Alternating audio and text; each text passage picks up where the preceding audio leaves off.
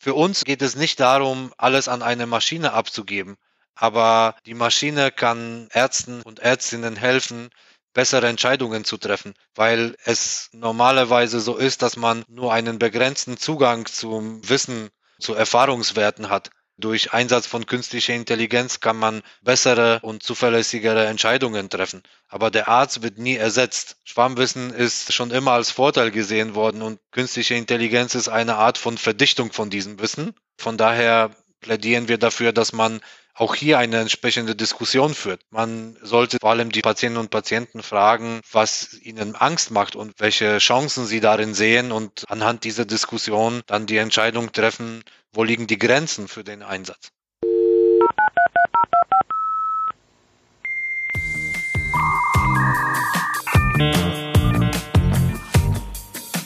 Das Internet ist für uns alle Neuland. The potential of what the internet is going to do to society, both good and bad, is unimaginable. Digitalisierung ist doch nicht nur der Breitbandausbau. Die Daten laufen und nicht die Bürger. Ich bin drin. Das ist ja einfach. Herzlich willkommen zum Digitalen Anstoß, dem Podcast der Initiative D einundzwanzig zur digitalen Gesellschaft. Mein Name ist Rebecca Görmann und ich freue mich, heute mit euch da draußen an den Kopfhörern und mit unserem Gast über digitale Gesundheit bzw. über die Digitalisierung des Gesundheitswesens zu sprechen. Was ist das eigentlich? Wen betrifft's? Was davon kommt bei uns als BürgerInnen am Ende an? Und was tut sich gerade so im Gesundheitssystem, was wir nach außen vielleicht gar nicht so stark merken? Und darüber spreche ich heute mit meinem Gast Marek Rydzewski. Er ist seit Juli zweitausendeinundzwanzig als Chief Digital Officer der BARMA für die Digitalstrategie und den Transformationsprozess der zweitgrößten Krankenkasse Deutschlands verantwortlich. Zudem leitet er die Digital- und Innovationseinheit BARMA-I.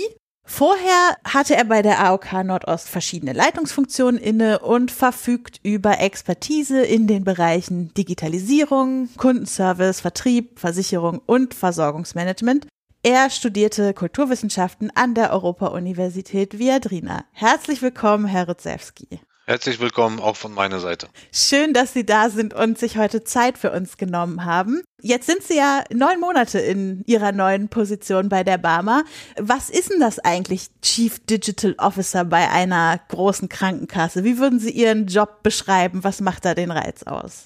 Ja, als Chief Digital Officer der BARMA bin ich für die digitale Transformation der zweitgrößten Kasse in Deutschland verantwortlich und die Aufgabe hat zwei wesentliche Aspekte. Zum einen freut es mich, dass ich die interne Veränderung äh, auf dem Weg zur Digitalisierung begleiten kann. Mhm. Wir befinden uns in einer Paralleltransformation. Zum einen verändert sich die Welt draußen. Vor allem durch die Pandemie, neue Technologien kommen, neue Erwartungshaltung, neue Herausforderungen kommen auf uns zu.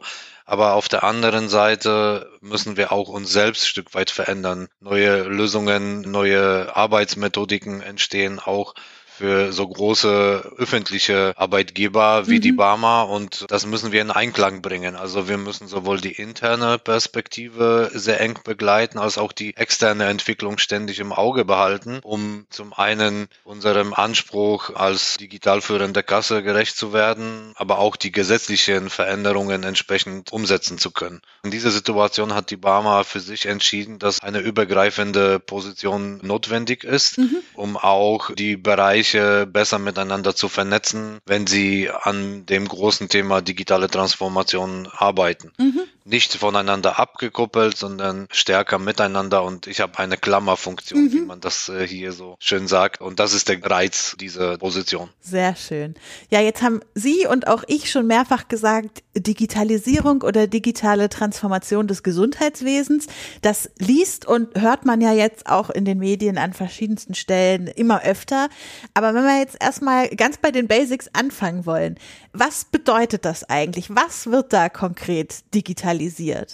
Ich denke, dass wir momentan eine sehr starke Veränderung in der Kommunikation zwischen Versicherten, Leistungserbringern, also Krankenhäusern, Arztpraxen, mhm. verschiedenen Gesundheitsberufen erleben.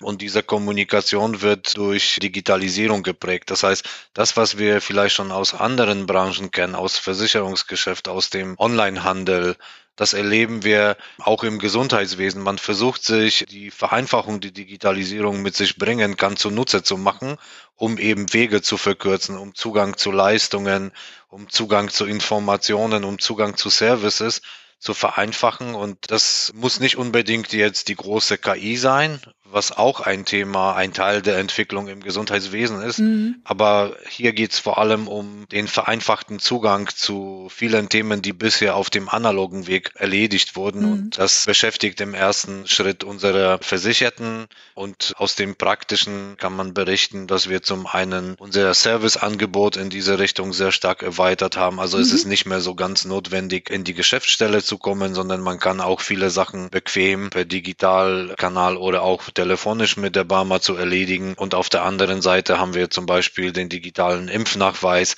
was ein Beispiel dafür ist, wie sich die Welt um uns verändert. Früher hatte man einen, einen Impfnachweis, unser gelbes Heftchen, ja, ja. mit dem man rumgelaufen ist. Jetzt hat man das auf dem Smartphone. Das heißt, das passiert viel, was wir aus anderen Branchen kennen, und man muss mit viel Bedacht, aber auch mit einem entsprechenden Mut die Themen in Richtung des Gesundheitswesens transferieren. Mhm. Jetzt haben wir von Ihnen gehört, was da so alles mit reinspielt in diese Digitalisierung des Gesundheitswesens. Jetzt wollen wir uns nochmal anhören, was die deutsche Bevölkerung so zu dem Thema sagt, wie sie dazu steht. Und dafür haben wir ein paar Zahlen aus unserer Gesellschaftsstudie D einundzwanzig Digital Index zwanzig einundzwanzig zwanzig zweiundzwanzig mitgebracht.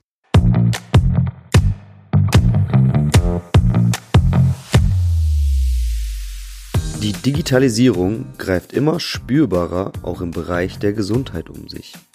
Noch im Jahr zweitausendachtzehn nutzten nur zwölf Prozent digitale Gesundheits- oder Fitnessanwendungen, wie zum Beispiel Schrittzähler, Schlafüberwacher oder Apps zur Messung der Herzfrequenz oder des Blutdrucks. zweitausendeinundzwanzig, also gerade einmal drei Jahre später, geben laut aktuellem D einundzwanzig Digital Index schon achtunddreißig Prozent der Bevölkerung an, entsprechende Gesundheits-Apps zu nutzen. Auch die Offenheit gegenüber digitalen Ergänzungen im Gesundheitsbereich steigt.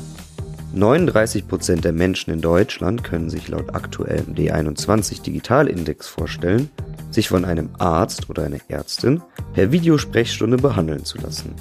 Vor drei Jahren war die Zustimmung dazu mit nur sechsundzwanzig Prozent deutlich geringer. Allerdings gibt es in Teilen der Gesellschaft auch eine gewisse Skepsis. Mit sechsunddreißig Prozent sagte ein gutes Drittel, sie hätten Angst davor, bei einer stärkeren Verlagerung von Gesundheitsthemen auf das Internet von einigen Versorgungen abgeschnitten zu werden. Insgesamt über alle gesellschaftlichen Gruppen steigt also die Offenheit für Digitalisierung im Gesundheitswesen. Aber gerade Menschen, die in ihrem Leben auch außerhalb von Gesundheitsthemen vielleicht nicht so digital unterwegs sind, haben Sorge, dass ihnen bestimmte Dinge im Gesundheitssystem verschlossen bleiben werden, wenn wir hier so eine starke Digitalisierung erleben. Kann man den Menschen diese Sorge nehmen? Also die Barmer möchte ihren Versicherten, die momentan noch nicht so digital affin sind, auf jeden Fall diese Sorge nehmen. Wir bleiben empathisch, wir bleiben direkt zugänglich, deswegen betreiben wir mehrere Angebote, wie man mit der Barmer in Kontakt kommen kann. Und ich glaube, dass ein wesentlicher Aspekt für die Zukunft ist. Es, die Vorteile der Digitalisierung können schnell verspielt werden, wenn man darauf nicht achtet und Menschen ein Stück weit abhängt. Mhm. Da sind wir strikt dagegen. Also wir möchten vor allem mit der Zeit die Vorteile mit unseren Versicherten erarbeiten, diskutieren und merken, wo die Grenzen liegen. Es ist wichtig, dass man eine bestimmte Grenze nicht überschreitet, im Allgemeinen, aber im Gesundheitskontext insbesondere. Mhm. Das ist ein wichtiges Gut für uns alle. Wir sollten die Vorteile nicht zu sehr ja, gegenüber den möglichen Nachteilen betonen, beziehungsweise eine offene Diskussion führen. Diese Idee hat sich die Barmer verschrieben. Wir legen großen Wert darauf, dass unsere Versicherten selbstbestimmt mit ihrer Gesundheit umgehen, dass sie souverän bleiben. Souverän heißt, dass sie mit unserer Unterstützung erkennen können, wo die Vor- und Nachteile sind und sich bewusst dafür entscheiden und nicht aus Zwang. Mhm. Das liegt uns sehr am Herzen und ich glaube, es gibt Gruppen, die können mehr und die können als andere partizipieren und ich glaube, wir können uns auch ganz sachte an diese Vorteile heranarbeiten. Mhm. Letztendlich kommt es darauf an, dass wir transparent bleiben, dass unsere Versicherten ihr Verhältnis zu der Krankenkasse nach wie vor als ein Vertrauensverhältnis betrachten. Von daher sind wir sowohl im digitalen als auch im klassischen analogen Betreuungsverhältnis stark aufgestellt, mhm. insbesondere auch da, wo es darauf ankommt, Zugang zu Leistungen zu erhalten. Das sind momentan alles nur ergänzende Angebote, die wir digital zur Verfügung stellen. Es gibt kein Angebot der Barmer, was nicht auch analog verfügbar ist. Aber die Digitalisierung erlaubt eben am Beispiel der Transparenz mit unseren sogenannten Kompass-Angeboten mehr Informationen mhm. und schneller vor allem zu bekommen, als es auf dem analogen Wege möglich wäre. Wir wollen ja auch gleich noch über eins der konkreteren Beispiele sprechen, wo die PatientInnen das dann auch tatsächlich mitbekommen werden, dass es die Möglichkeit gibt, digitaler im Gesundheitswesen unterwegs zu sein. Vorher wollen wir aber noch ein Thema kurz uns angucken, was, ja, wenn wir über die allgemeine Digitalisierungssituation des Gesundheitswesens sprechen, glaube ich, ganz wichtig ist, nämlich den Vergleich mit anderen Ländern, wie so die Situation ist. Und auch da haben wir wieder einen Einspieler mitgebracht, denn der Sachverständigenrat Gesundheit, den gibt es seit neunzehnhundertfünfundachtzig. Das ist ein gesetzlich verankertes Gremium der wissenschaftlichen Politikberatung im deutschen Gesundheitswesen. Und die publizieren in der Regel alle zwei Jahre Gutachten mit Analysen und Reformvorschlägen zum Gesundheitswesen. Und genau, da haben wir mal was aus dem aktuellsten Gutachten mitgebracht.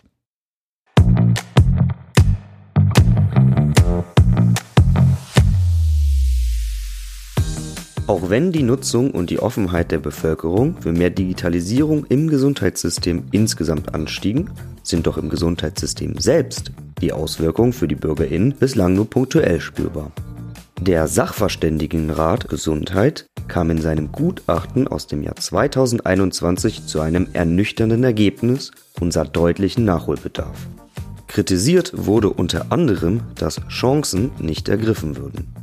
Der Vorsitzende des Sachverständigenrats, Professor Doktor Ferdinand Gerlach, äußerte sich wie folgt. Die Menschen in Deutschland produzieren jeden Tag Abermillionen Daten, darunter sehr viele, die ihre Gesundheit betreffen. Die meisten dieser Daten wandern in die Arme von Datenkraken außerhalb der E U und werden von diesen für kommerzielle Zwecke, Werbung und Angebote ausgewertet. Wenn es aber darum geht, Gesundheitsdaten hierzulande zum Zweck besserer Gesundheitsversorgung zu sammeln, zum Beispiel in einer elektronischen Patientenakte, und sie für gezieltere Forschung, Prävention, Diagnostik und Therapie verfügbar zu machen, dann werden Probleme aufgetürmt, die eine sinnvolle Datennutzung fast unmöglich machen. Das ist unverantwortlich. Länder wie Dänemark oder Estland, in denen auch die Datenschutzgrundverordnung gilt, nutzen die Chancen der Digitalisierung sehr viel besser.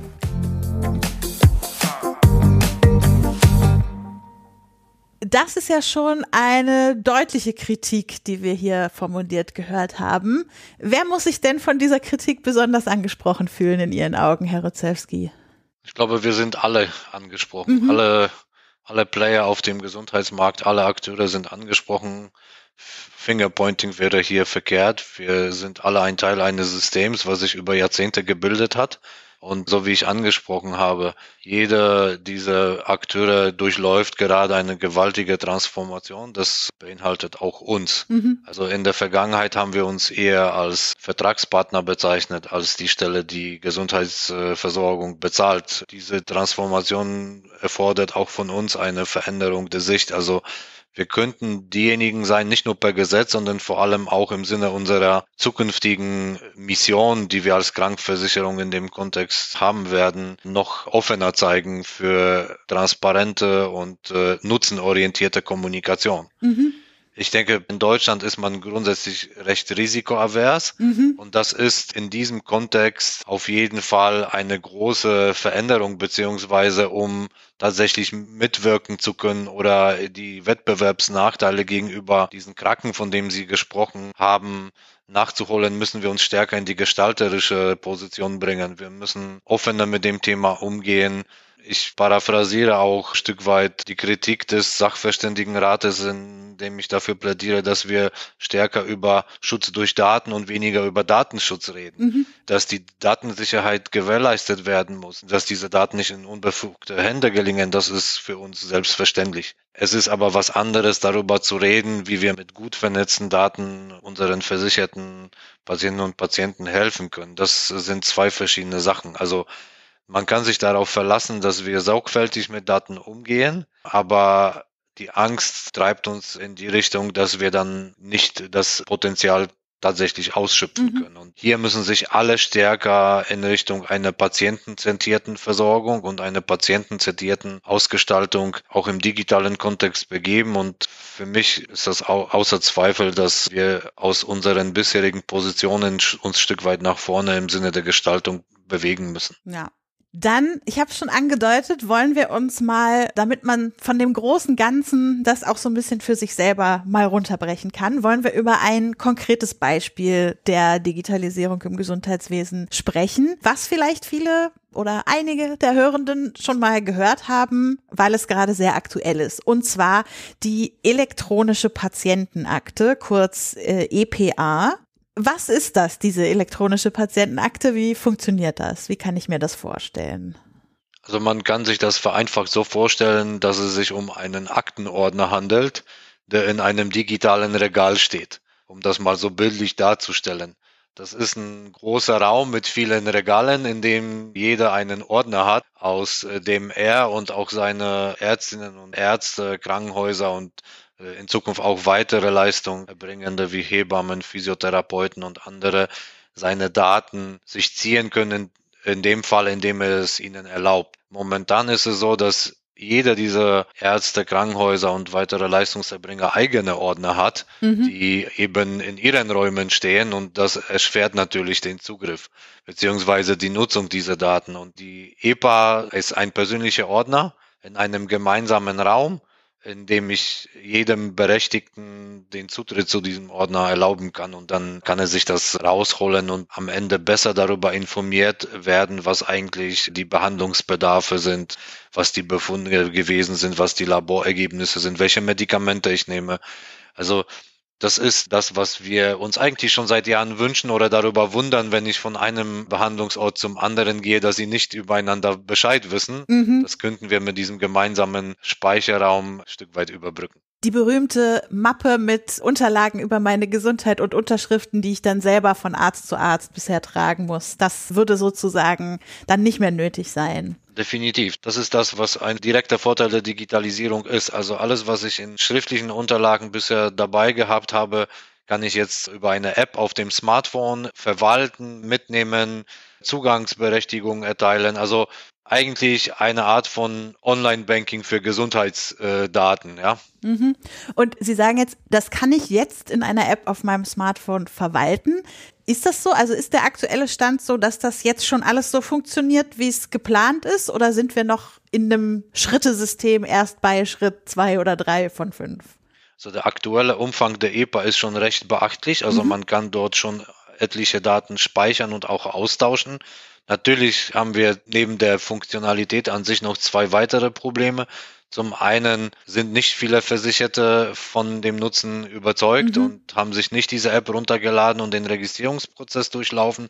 Und auf der anderen Seite haben wir natürlich auch die Anlaufphase bei den Ärztinnen und Ärzten, die auch noch ihre Vorbehalte haben. Aber es wird mit der Zeit besser. Zum Beispiel gibt es jetzt schon sogenannte medizinische Informationsobjekte wie Impfpass oder auch Schwangerschaftspass. Das sind Themen, mit denen man den Nutzen konkret erleben kann. Und gerade für Versicherte, die eine durchaus aufwendige Behandlungsgeschichte haben oder viele Leistungen in Anspruch nehmen, viele Behandlungen in Anspruch nehmen, wo die Kommunikation zwischen den Leistungserbringern der kritische Faktor ist, Da kann die E P A sicherlich in den nächsten Jahren ihre Stärken ausspielen. Ich glaube, wir brauchen Grundvertrauen darin, dass diese Neuerung ihren Nutzen entfalten wird, auch wenn einzelne Ärzte oder auch Versicherte noch daran zweifeln. Man muss das einfach ausprobieren. Einer der Gründe, warum viele Menschen ja zweifeln, das haben Sie ja auch selber schon angedeutet, ist der Datenschutz. Wie werden denn in diesem ganzen System Datenschutz und Datensicherheit gewährleistet? Wir sollten an der Stelle leicht unterscheiden zwischen Datensicherheit und Datenschutz. Ja.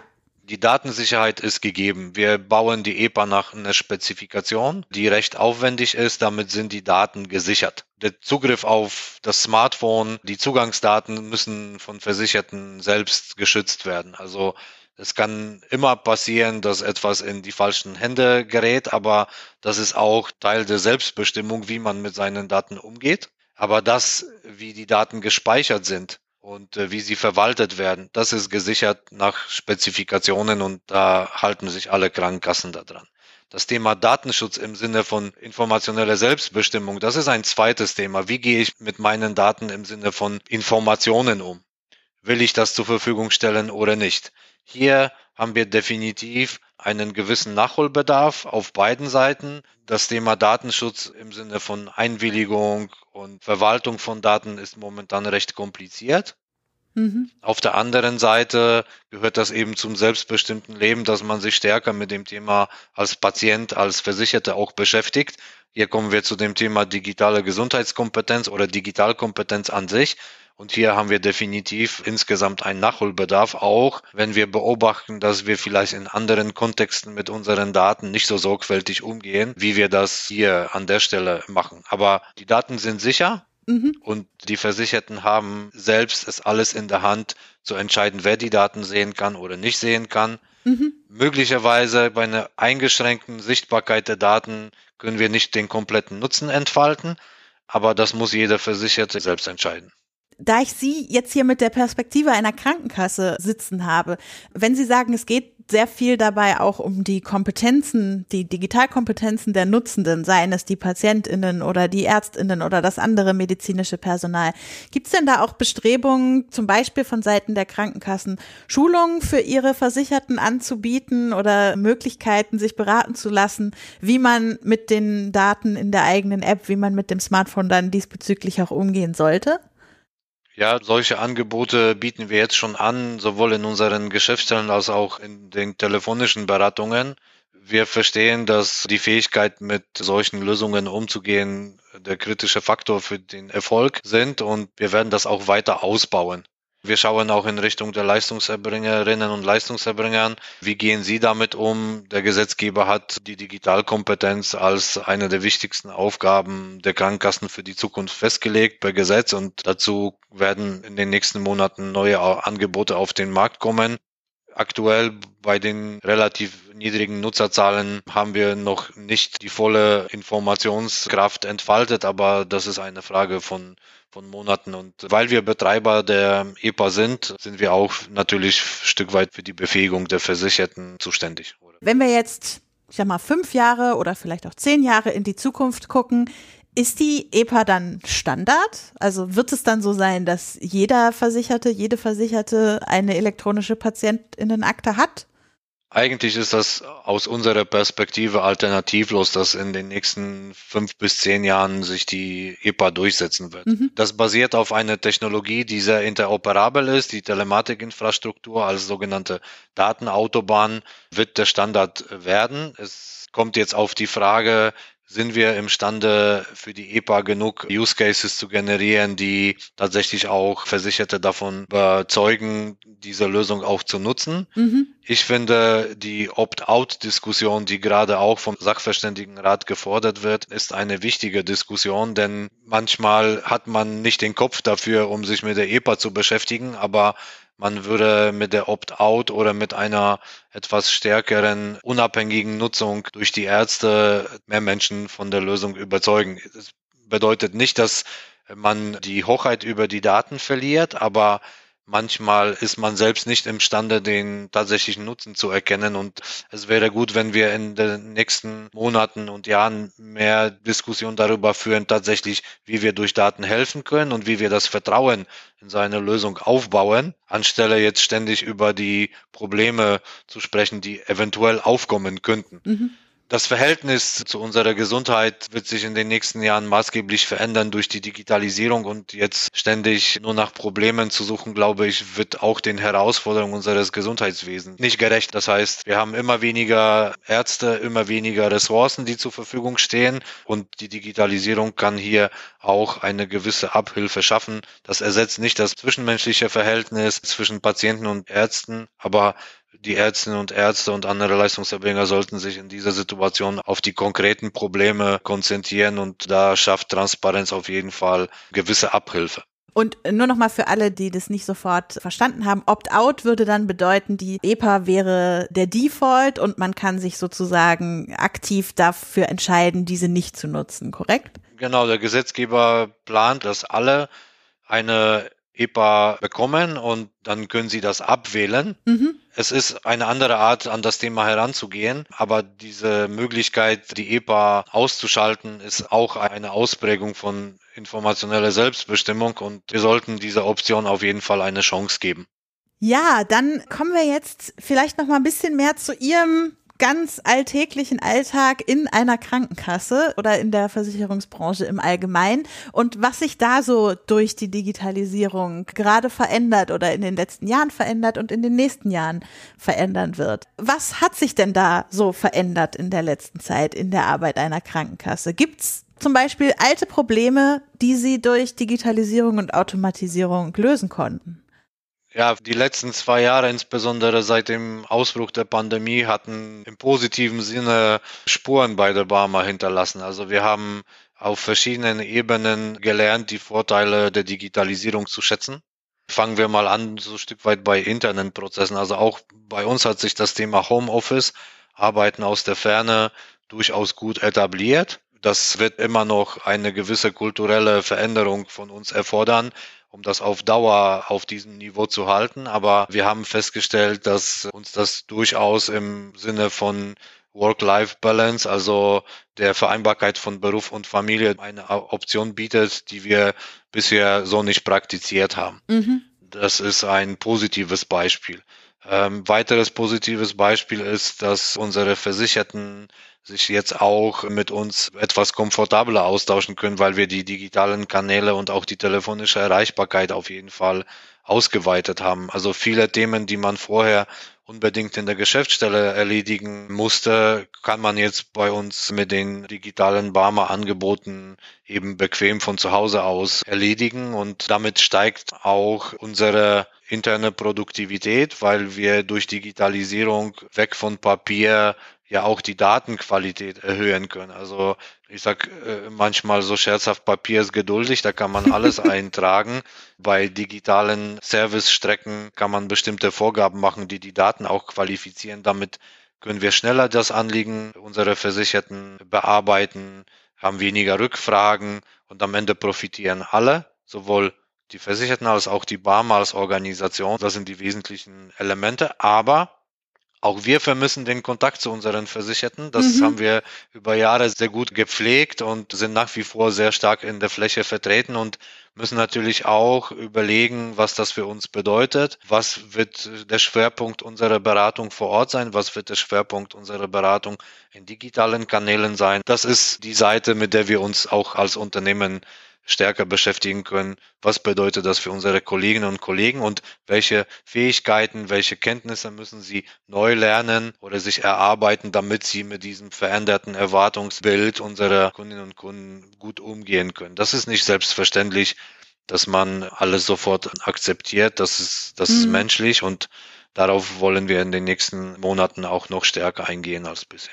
Ja, da merkt man einfach, dass das mit der Digitalisierung nichts ist, was man irgendwie nur in einer Abteilung auslagern kann, sondern das betrifft am Ende wirklich jede und jeden, die mit den ganzen Prozessen zu tun haben. Dann gibt's ja auch also zumindest mir erscheint es so, dass das vor allem ein Phänomen der letzten Jahre ist. Viele andere große Player, teilweise auch aus anderen Branchen, die stärker in den Gesundheitsbereich hineindrängen und damit ja auch irgendwie in das Kerngebiet von Krankenkassen. Also zum Beispiel so Tech-Riesen wie Amazon oder Apple, aber auch kleinere Unternehmen, Start-ups drängen irgendwie mit ihren digitalen Gesundheitsangeboten auf den Markt. Warum ist das so, dass das gerade jetzt im Zuge der Digitalisierung so stark zunimmt? Das ist einfach der Tatsache geschuldet, dass zum einen im Gesundheitswesen ziemlich viel Geld umgesetzt wird. Mhm. Also hier lässt sich auch Geld verdienen und im Verhältnis zu anderen Branchen sind wir noch sehr analog unterwegs. Was Menschen durch ihre Berührungspunkte mit den Tech-Riesen erlebt haben, ist Einfachheit, Transparenz und Bequemlichkeit. Und diese Erwartungshaltung überträgt sich sehr stark auch in Richtung der gesetzlichen Krankenversicherung. Die Vorboten haben wir schon im Online-Banking oder auch im privaten Versicherungsumfeld, da wo es um andere Versicherungsarten geht. Und dann stellt sich selbstverständlich die Frage, warum kann das eine öffentliche Verwaltung nicht oder warum kann es eine Krankenkasse nicht oder Institutionen, die man vordergründig mit persönlichem Kontakt erlebt hat oder erfahren hat. Das führt dazu, dass man auch bei uns sich Gedanken darüber macht, wie wir dieser neuen Zukunft begegnen wollen. Es ist klar, dass digitale Geschäftsmodelle auch ganz neue Möglichkeiten erlauben. Also man kann sich viel besser vernetzen. Früher musste man mit einem Zettel von einer Stelle zur anderen laufen. Jetzt kann man das als eine Patient- oder Customer Journey aufbauen, also eine Patientenreise oder eine Kundenreise aufbauen, sodass man quasi ohne Kanal zu wechseln, ohne sich von zu Hause aus zu bewegen, alles von Anfang bis Ende mehr oder weniger erledigen kann. Ja? Mhm. Wir haben unsere Limitationen im Gesundheitswesen. Nicht alle Probleme können über Telemedizin behandelt werden, aber bei vielen Fällen wird das der Fall sein und dann kommt es eben auf die Bequemlichkeit, auf die Freundlichkeit, auf die Empathie, die man durchaus auch im digitalen Kontext ausspielen kann, wenn man das gut macht. Und die drängeln da ein Stück weit rein in diesen Markt und vernetzen vor allem die Player. Wir reden nicht ohne Grund über Plattformen. Also das heißt, sie suchen sich auch andere Partner, die vielleicht bestimmte Aspekte besser abdecken können als sie selbst. Und das ist auch die Richtung, in die wir uns begeben wollen. Also wir sind nicht auf dem Stand heute, dass wir der Meinung sind, alles selbst beherrschen zu müssen oder alles selbst anbieten zu können. Aber unsere bisherige Erfahrung im Vertragsgeschäft mit Leistungserbringern hilft uns auch, diese in so ein System einzubinden. Und ja, das ist die Zukunft.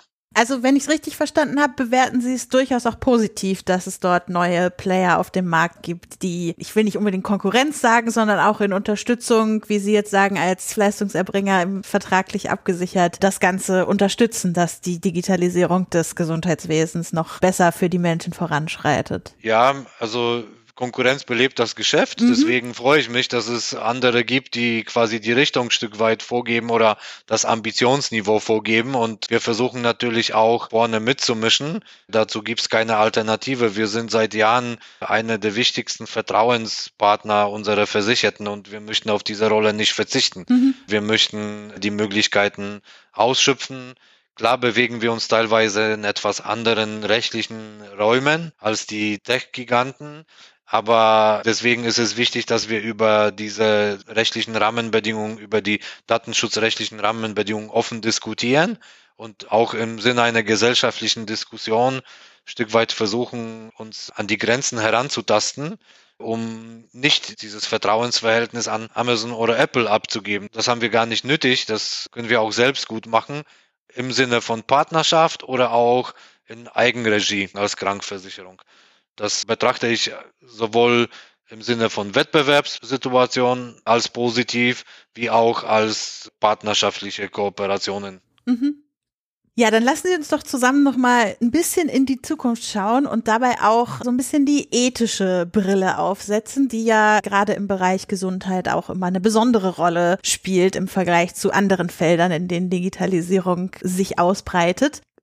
Genau, wir haben jetzt schon öfter den Begriff informationelle Selbstbestimmung gehört, also dass ich selbst darüber bestimmen darf, wer meine Daten hat und wer damit umgehen darf. Und da gibt's ja ein bisschen so ein Spannungsverhältnis, informationelle Selbstbestimmung versus der Nutzen für die Gesellschaft als Ganzes, wenn zum Beispiel Gesundheitsdaten auch noch mehr für die Forschung ausgewertet werden können, neue Heilmethoden oder Medikamente dadurch entwickelt werden können und so weiter. Wie ist das denn ethisch zu beurteilen? Also was hat da Vorrang und wer muss eigentlich klären, was am Ende Vorrang hat? Informationelle Selbstbestimmung oder der Nutzen für die Gesellschaft?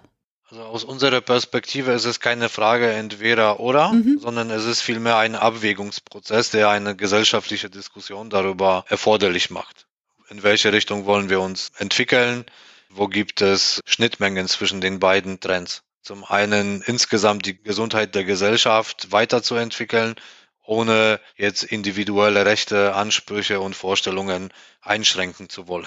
An der Stelle kann ich nochmal auf das Thema nutzenorientierte Diskussion mhm. verweisen. Also wenn wir uns einig darüber sind, welchen Nutzen wir aus dieser Entwicklung ziehen können, ohne zu stark auf kommerzielle Aspekte zu achten, sondern auf das Gemeinwohl, dann wird sich diese Diskussion, ich will nicht sagen schnell erledigen, aber sie wird anders geführt werden als das, was momentan heute passiert. Heute steht der Schutz stärker im Vordergrund als der Nutzen, mhm. der sich aus Digitalisierung ergeben könnte.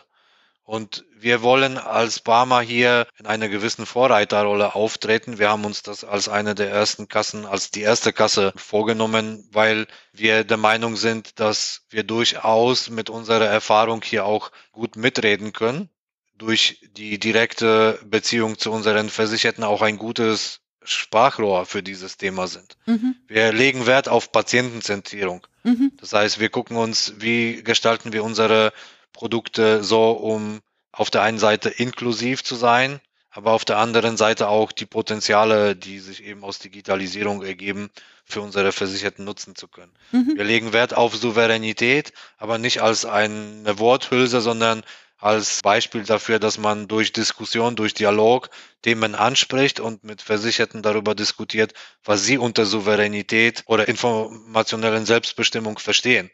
Es ist nicht die Frage, kann ich Cookies ausschalten oder einschalten, die entscheidende ist, sondern verstehe ich überhaupt, was ich damit mache, ja oder nein. Und das Gleiche ist bei dem Thema Datenschutz in der E P A. Es kommt nicht darauf an, dass ich den Zugang zu meinen Daten verweigere, sondern dass ich verstehe, was das für Konsequenzen hat, wenn ich das mache oder das nicht mache. Und da müssen wir uns jetzt weniger um die rechtlichen Rahmenbedingungen kümmern, sondern vielmehr darum, die Menschen mitzunehmen auf diesem Weg, ihre Selbstbestimmung auch tatsächlich ausleben zu können. Mhm. Das ist der qualitative Unterschied. Und bei dem Thema Datensouveränität ist das Thema Digitalkompetenz und auch Gesundheitskompetenz an sich ein wichtiges Thema und eigentlich das, was am Ende über den Erfolg der aktuellen Transformation entscheiden wird. Mhm. Das ist nicht der rechtliche Rahmen, sondern eher der Umgang mit dem, was wir haben und den Spielräumen, die wir haben. Ein Thema haben wir ja in unserem bisherigen Gespräch so ein bisschen ausgeklammert und das ist ein Thema, was oft sehr schnell für sehr emotionale Reaktionen sorgt, nämlich das Thema künstliche Intelligenz. Welche Rolle spielt denn künstliche Intelligenz aktuell im Gesundheitswesen und welche wird sie vielleicht auch zukünftig spielen? Künstliche Intelligenz hört sich für viele wie Science Fiction an.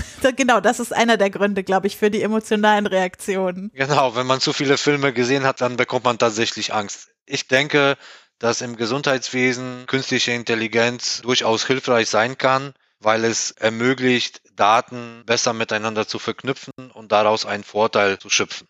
Wir wissen zum Beispiel aus dem Bereich der Dermatologie, dass man mit künstlicher Intelligenz durch Bildaufnahmen relativ schnell zu einer zuverlässigen Ersteinschätzung kommen kann. Mhm. Für uns als BARMER bedeutet der Einsatz von künstlicher Intelligenz nicht, dass man die menschliche Intelligenz sozusagen aus- und vorlässt, sondern dass es immer eine gewisse Schnittmenge gibt. Also künstliche Intelligenz ist ein Hilfsmittel, was Menschen dabei unterstützt, das Wissen anderer für sich zu nutzen.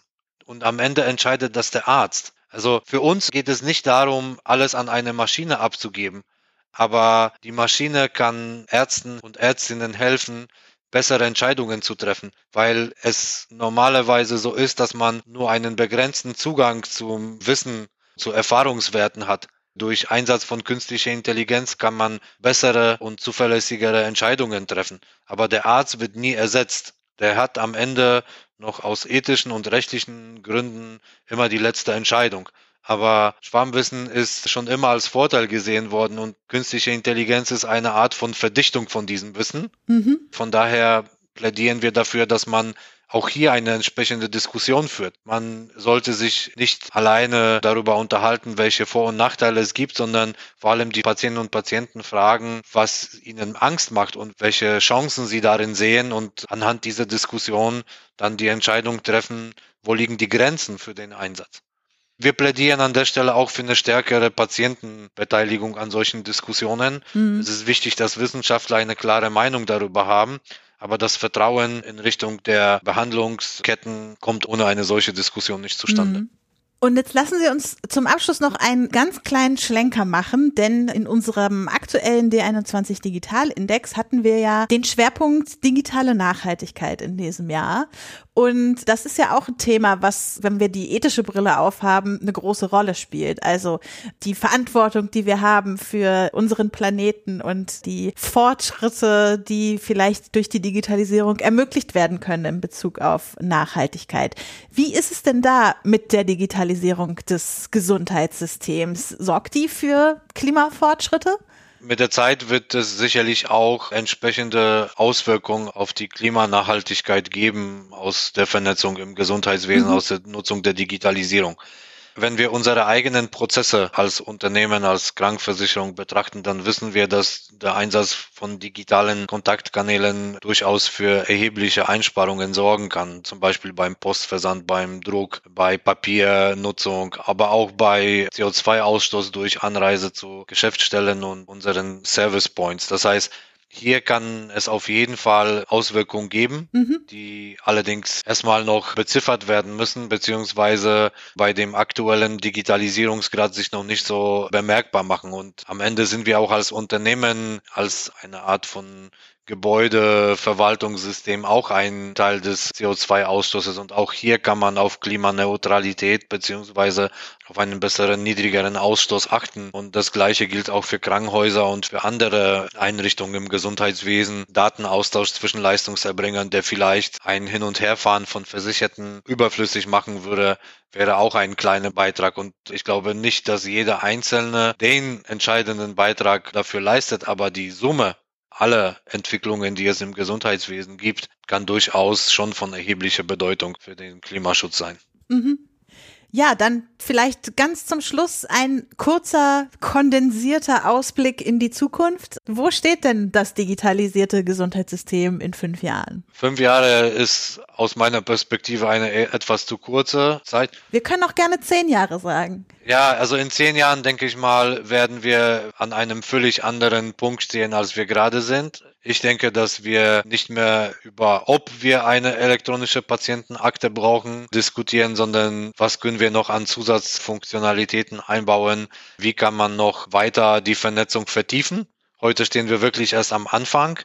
Was die Technologie angeht, was momentan schon im Einsatz ist, die wird sich noch weiterentwickeln. Die Erneuerungszyklen werden sich weiter verdichten und ich glaube, dass wir dann am Ende zumindest die Chance haben, gesünder zu leben, länger zu leben. Da wollen wir als Barmer mit unseren Aktivitäten auch einen Teil dazu beitragen, dass es so kommt. Und wie ich schon gesagt habe, die digitale Transformation insgesamt im Gesundheitswesen, da sind wir zum einen ein Teil, aber wir entwickeln uns auch weiter und das macht mich zuversichtlich, dass wir nach wie vor ein verlässlicher Partner auf dem Gesundheitsmarkt bleiben werden. Also ein positiver Blick in die Zukunft. Herr Rydzewski, vielen Dank für das Gespräch. Das war doch sehr spannend.